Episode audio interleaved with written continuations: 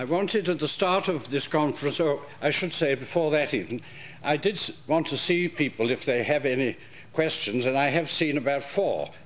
There was one gentleman who asked me last night, but he didn't turn up, uh, and I'd like him to come first. Otherwise, all the other people hang around. I can't take them because I'm afraid he's coming. So if, after this talk, I'll go to my little room. And I want to start the talk by, with a reading from an American novel. Um, and this is called The Second Coming, a novel by Walker Percy. I don't know anything about him except he's got apparently a great reputation, and he's written one of these cheerful modern books where uh, both the leading characters have had electric shock treatment. So anyone's cracked in the audience might find it helpful. But it starts like this. It was a fine Sunday morning. The foursome teed off early and finished about noon. He drove through town on Church Street. Churchgoers were emerging from the 11 o'clock service. As they stood blinking and smiling in the brilliant sunlight, they seemed without exception well dressed, prosperous, healthy, and happy.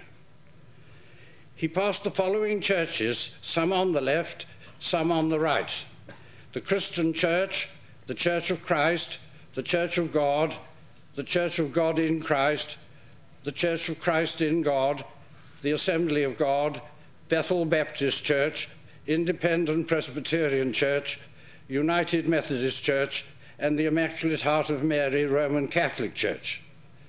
Two signs pointed down into the hollow read African Methodist Episcopal Church, four blocks, and Starlight Baptist Church, eight blocks. One sign pointed up to a pine grove on the ridge which read St. John of the Woods Episcopal Church, six blocks. He lived in the most Christian nation in the world, the United States, in the most Christian part of the nation, the South, in the most Christian state of the South, North Carolina, in the most Christian town in North Carolina. Well, if anybody comes from North Carolina, they can verify that fact.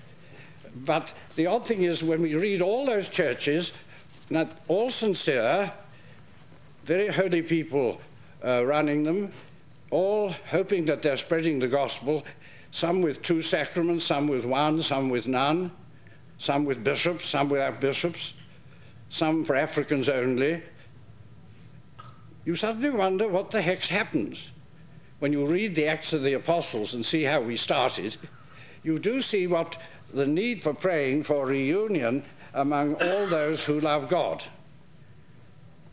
And that is what Cardinal Newman puts before us in this conference. He had the same kind of world where there were all these thousands of churches and everybody is sincere, all interpreting the Bible as they feel the Holy Spirit wants, and producing something not much more attractive than United Nations.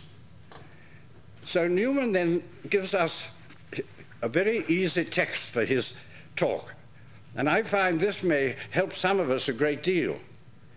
It's the text which you and I know well and which we attribute to charity because it comes from that very famous chapter 13 of 1 Corinthians.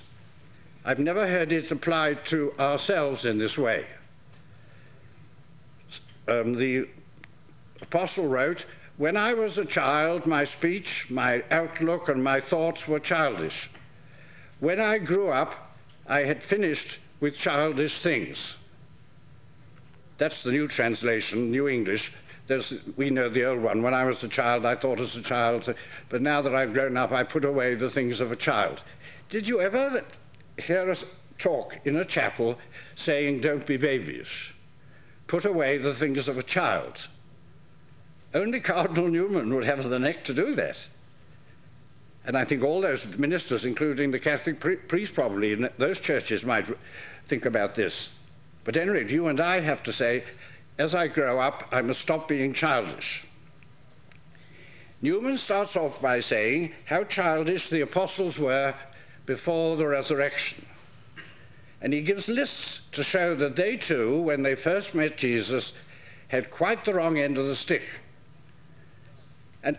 Knowing the scriptures so well, he gives the examples. He puts here if we look at the disciples before Pentecost, we see them as uncertain, as children with childish ideas, ignorant, prejudiced. What was it but childish to ask, as St. Peter did, how many times have, do we have to forgive our neighbor? That's something your little boy or girl would say. How many times, Daddy? Or show us the Father, as Philip said, and that'll be enough. Or when Peter said at the Transfiguration, I will build three tents one for you, one for Moses, one for Elias. The vision disappeared before he'd even got his hammer together. and what the heck would they have done with these tents after that? It's very, it's very interesting. The, or you've got Peter, James, and John and Mrs. Zebedee all trying to scheme to come first. Mrs. Zebedee tried to steal the two best seats in heaven for her boys. Mothers play that sort of part in the Catholic Church, certainly. So Mrs. Zebedee and her two boys were already trying to bag the best seats in the next world. All those things were childish. Then, as Newman says, now look, after the Holy Spirit had come, and you find a total change in the Acts of the Apostles. And therefore, it's marvelous, right from the very start of, even before the Holy Ghost came, the, the disciples who'd seen our Lord died and been so completely knocked out, they immediately began to organize. They had a primary, the first primary election in history, before the Holy Ghost came, and Matthias was chosen to make up the number 12. So our Lord must have told them that there had to be 12. Somebody must, that they knew at once and they had this election, and Matthias took the place of Judas. They then started the beginning of a Christian program. They went to the temple every morning and said they read the scriptures and prayed with the Jews, and then they came home and had the breaking of bread, as we know, in their house. They had like we have mass in a retreat. Already they'd got a pattern. You find the extraordinary thing, with, as, as Monsignor Cardinal Newman points out, uh, that not only do, did they do that, but then nobody moved without the consent of the Twelve. Everybody was commissioned. All these funny men here, and us all going around opening churches and being messiahs, and it doesn't happen in the Acts at all. When Philip the deacon was sent to Samaria, he had to clear it with the Twelve and came back and reported. And when Peter went to the house of Cornelius, he came back and explained that he'd received this pagan into the church, this Gentile. And then Paul and Barnabas were selected to go to Antioch, and they went under authority, with Barnabas in charge for the first year or two, and then St. Paul was put in charge, and Barnabas became second. You'll find it's always Saul and Barnabas at the beginning, and then suddenly Paul becomes the leading partner, and Barnabas comes in second. All this was most wonderfully done. The sense of obedience, even as to whether they should receive Gentiles, they had a debate, and eventually the twelve spoke.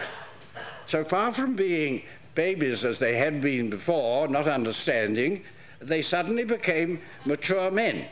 And Newman, when he quoted that thing, when I was a child, I thought as a child, says that the first mark of the Holy Ghost is to make us mature. He preached other marvelous sermons on the Holy Spirit, uh, but in this sermon that I found so helpful, that maturity should be a very considerable thing in our lives. That we should be mature Christians and put away the things of a child. Actually, he quotes St. John, that great speech our Lord made at the Last Supper, where he said, I'm going away, but I won't leave you orphans. That these first apostles were like orphans with no one to care for them. And our Lord said, No, I, I, I won't leave you orphans. I'll send the Holy Spirit, and He'll teach you all the truths you need to know. That our Lord promised the Holy Spirit to give them maturity, because he was, otherwise He was going to go away and they would be left there uh, with no guidance. That the Holy Spirit played a key part in the whole of uh, the church history, it's, his, it's his zone. But he was sent by so that the apostles would not be immature, that they would be there and that they would grow up and put away childish things. I find that point very, very telling. And then Cardinal Newman goes on to say that he hesitates to condemn idle habits which are childish, love of display, postponing duties, intolerance, personal appearance, popularity, being cheeky, assertive, name dropping, wanting things our way. He would have said all those things are childish. He said, I wouldn't like to condemn them. I ought to follow a wise parent's idea leave the children alone, and they'll, as they grow up, they'll grow out of it. Which is a very Christian idea, not to say that's wrong if a child is living by imagination or whatever it is, but to say, well, the Holy Ghost will gradually help them to grow out of it. And you and I in this retreat, and when we go home, we've got a duty to try, with the Holy Spirit's assistance, uh, to become mature Christians. So that when we give our witness to the resurrection, people will listen because they know we are balanced. Now, then, what, we, what could we call childish? Well, one of the first things I would have said childish um, are the juvenile images that we've acquired of spiritual things. One of the things is the resurrection of the body. And another one is the Last Judgment, where, through the sisters may be, or it may be our mother at home, or it may be some picture book, or it could be a great artist, or it could be Dante's Inferno. We've got a terribly babyish outlook as regards death and then the resurrection of the body. I don't know what you think, but I'm always astonished to think of the when we all rise to the last day and the trumpet blows and we all get out of our caskets and then we'll look for our dentures and get our wooden legs and, and then all go rushing up to the pearly gates. Don't know what's going to happen to those who are cremated. They're going to have an awkward time. but we've got these sort of funny pictures. It almost makes religion into a nonsense. No wonder people lapse if, they, if we're going to have that performance. And then we get to heaven. And, and what a funny heaven, like Mark Twain's heaven we've produced. I wonder if, Do if Dr. Billings, a great Australian gynecologist, has the tapes later, he will laugh to hear of the story he told 10 years ago at a medical uh, meeting in New Zealand, and I've remembered it ever since. How when a whole lot of men died, they all went up to heaven, and when they got out of the elevator at heaven, there was one turnstile saying, for those who whose wife nagged. And there was one turnstile for those who were bossy to their wives. And all the men went that way except one man who went there. And Peter, St. Peter was so surprised, he rushed round to the man and said, What are you doing here? He said, I don't know. My wife told me to come to this one.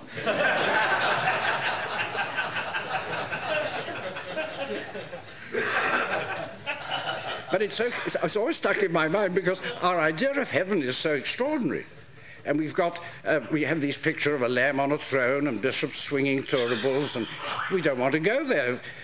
I'd rather go to um, Bourbon Street than have sort of sing plain chant for all eternity.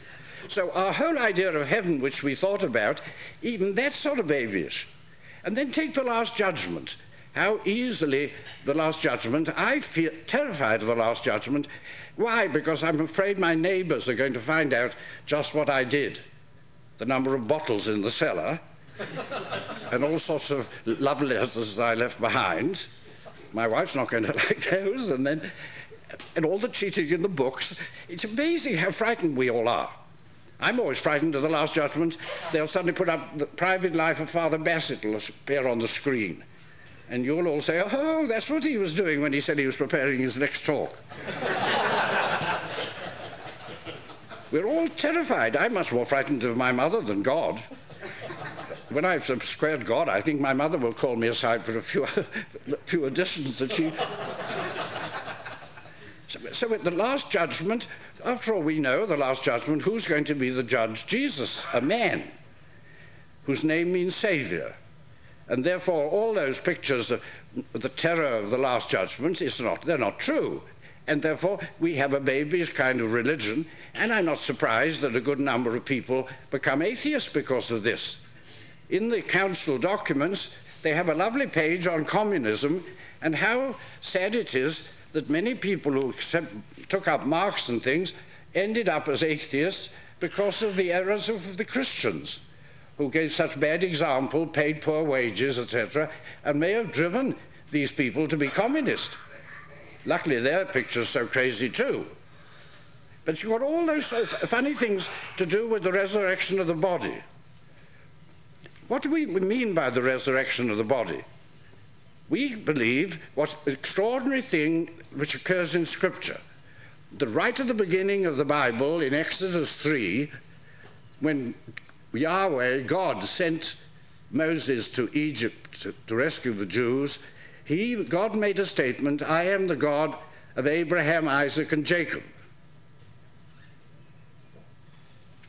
Thousands of years later, when our Lord came on earth, he was debating with the uh, people, the Sadducees, who didn't believe in the resurrection. Our Lord took the words that his father had used at the beginning and said, God is the God of, of Abraham, Isaac, and Jacob. He's the God of the living, not the dead.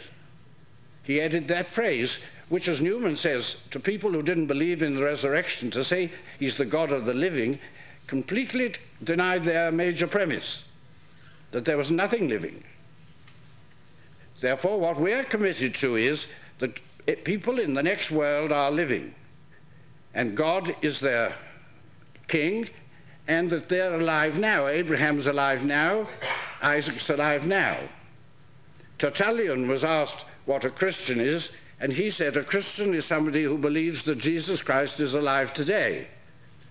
That's what the resurrection means for me that Jesus is a real person, the Holy Souls are real people. One of the things that upset Newman so greatly uh, when he went to Naples as a Protestant was to see these posters of the Holy Souls swimming around in fire, in bikinis. And is there any proof for that? None.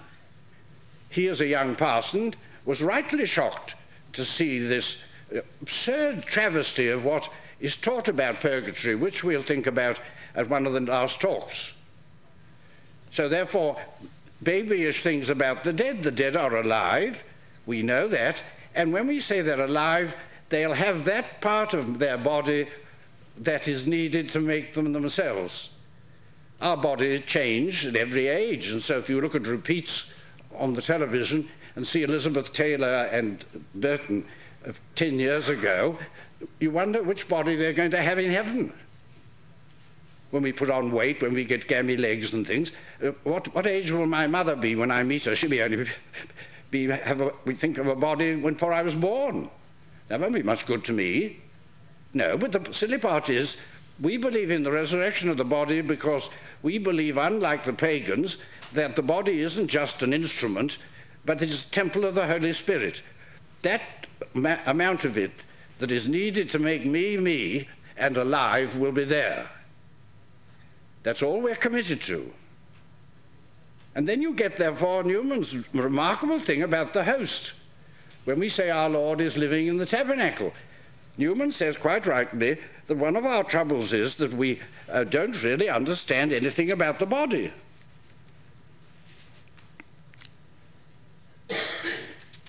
He says that, you know, when you talk about the body, all we always think about is the body as it's visible at this present moment. But of course, there's a, quite a a thing of the body. We take for granted that our soul's inside our body. I don't know where we got that from. People think their soul's in their pancreas or somewhere, and that the bodies a sort of casing it in. I think my soul's outside my body because I can cross the Atlantic every day and talk to my friends uh, in Europe and love them my body's still here. We've got no evidence to say that the soul is inside the body. All we do know is that the body and the soul together make me. And so, just the same as with an apple, when you eat an apple, you're eating in a way part of the bark, you're eating uh, the, the, leaves, they've all played a part in it. And what, what, what is certain is that the last day, Abraham, Isaac, and Jacob, and my mother, and myself, and you will be complete. And our Lord rose from the dead just to show us that our body does play a part. Otherwise, he could have just gone to heaven and left his body in the grave. And in the Blessed Sacrament, all we know about the Blessed Sacrament is that when animals eat, they eat to get nourishment.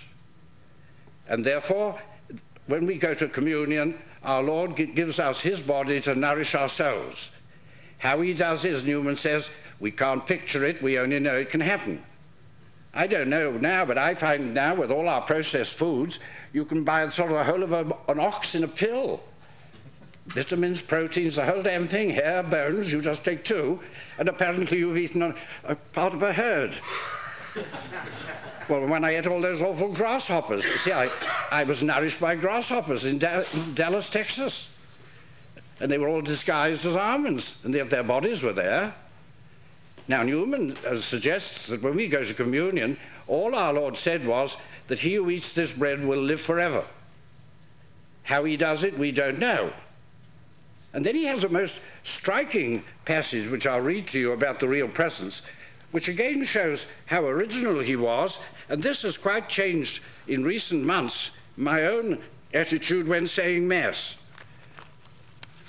Newman says, in the Via Media, which he wrote, extraordinary book, he wrote it, they were the articles he wrote as a parson, and when he became a Catholic, he went through them and put in footnotes where he said, I now have changed, or here I was wrong. And this one on the Via Media, he doesn't put anything. He only quotes the doctors of the church who held what he did. He was an extraordinary man. He says, first, as to material things, what do we mean when we speak of an object being present to us? The real presence. What do we mean by that? How do we define and measure its presence? To be blind, eh, to a blind and deaf man, that only is present which he touches. Give him hearing, and the range of things present to him enlarges. Everything is present to him which he hears. Give him at length his sight, and the sun suddenly becomes present to him in the daytime and the myriads of stars at night. Presence, then, is a relative word depending on the channels of communication existing between the object and the person to whom it is present. It is almost a correlative of the senses. I love this sentence.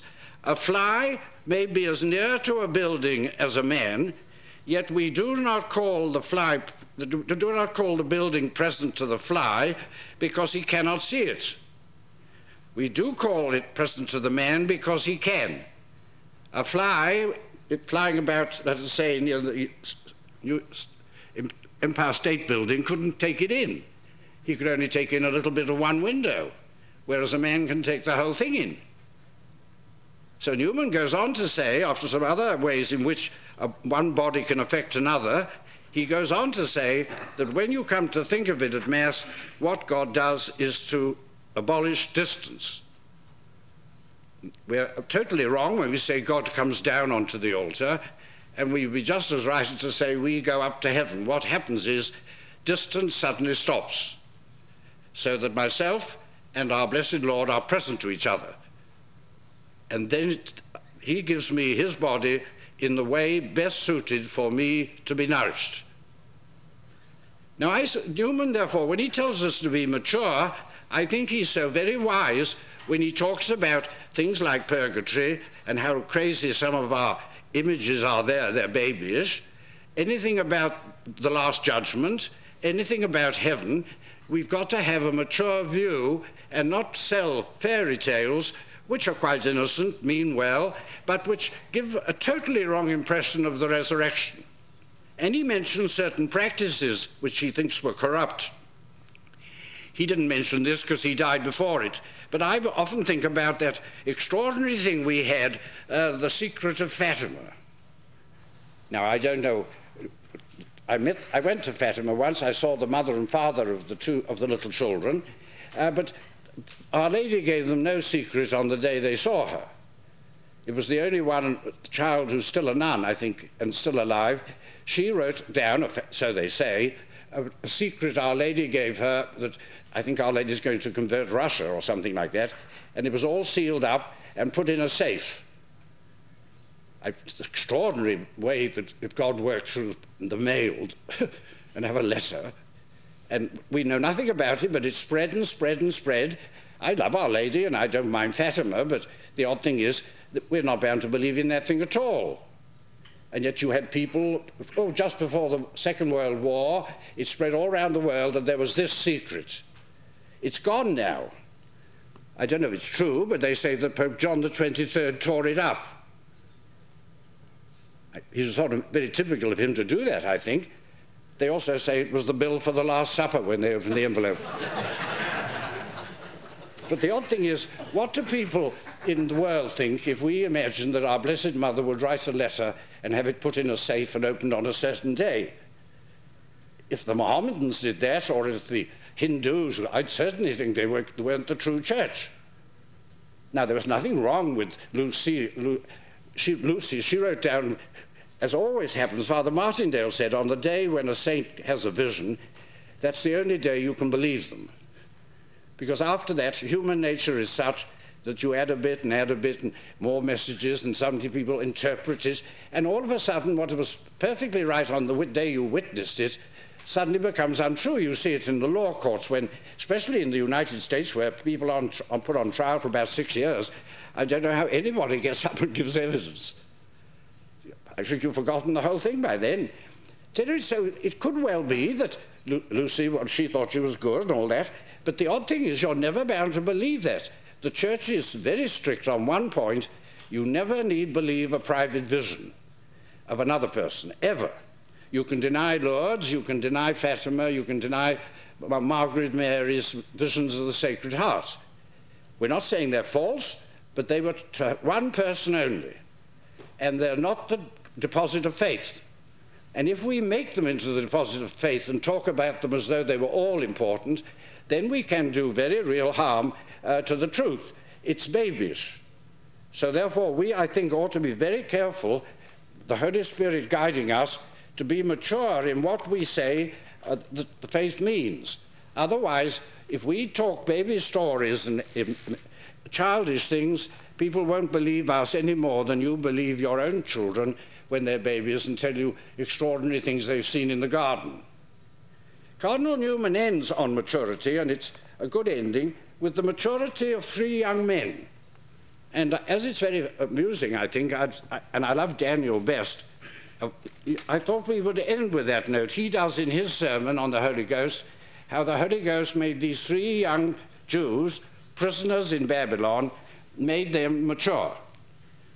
Daniel and his friends uh, they were eventually so much liked that they were posted or seconded uh, to the White House staff. Three of them uh, went to the Royal Palace to serve like they do at the White House, to learn the, the language. And they did very well. And then they found to their horror that the food that was served in the canteen came from the king's table and was very good, but had been offered to idols. So Daniel didn't know what, quite what to do. He was a young man, and he made great friends with the chamberlain. And he said to the chamberlain, Look, uh, we can't eat this. Take it away. And the chamberlain said, Well, you, I can't take it away because if the king hears, I'll, he'll be furious with me. The food given to the staff is always been offered to idols first. So David pleaded with him, and uh, Daniel did.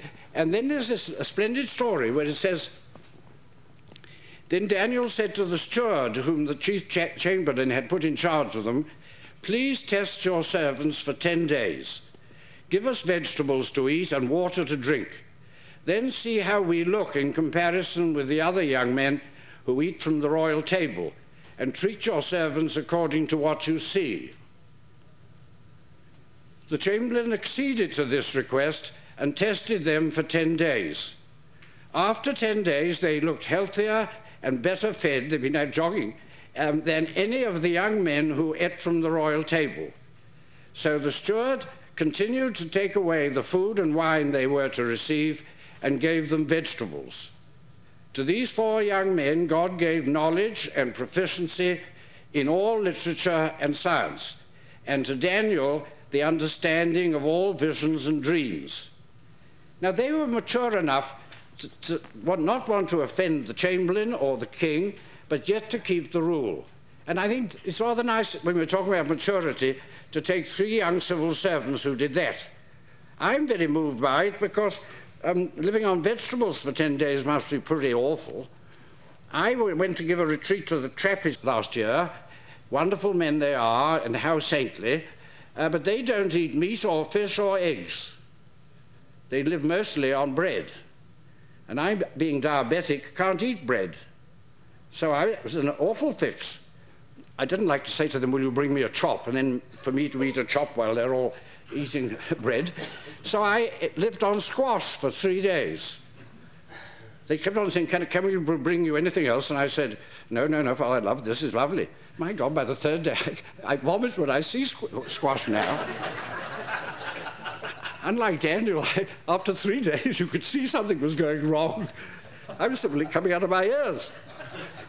But it's a rather interesting thing that these young men, that they said, well, just see how healthy we'll look after 10 days, and they did. God provided them with just the kind of promotion they wanted.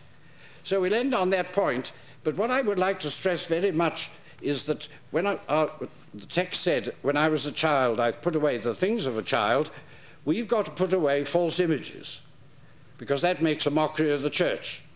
I think for the Blessed Sacrament, for children and everything, we've got to try to explain how our Lord can give us his flesh to nourish our soul in other ways than with his whole body there.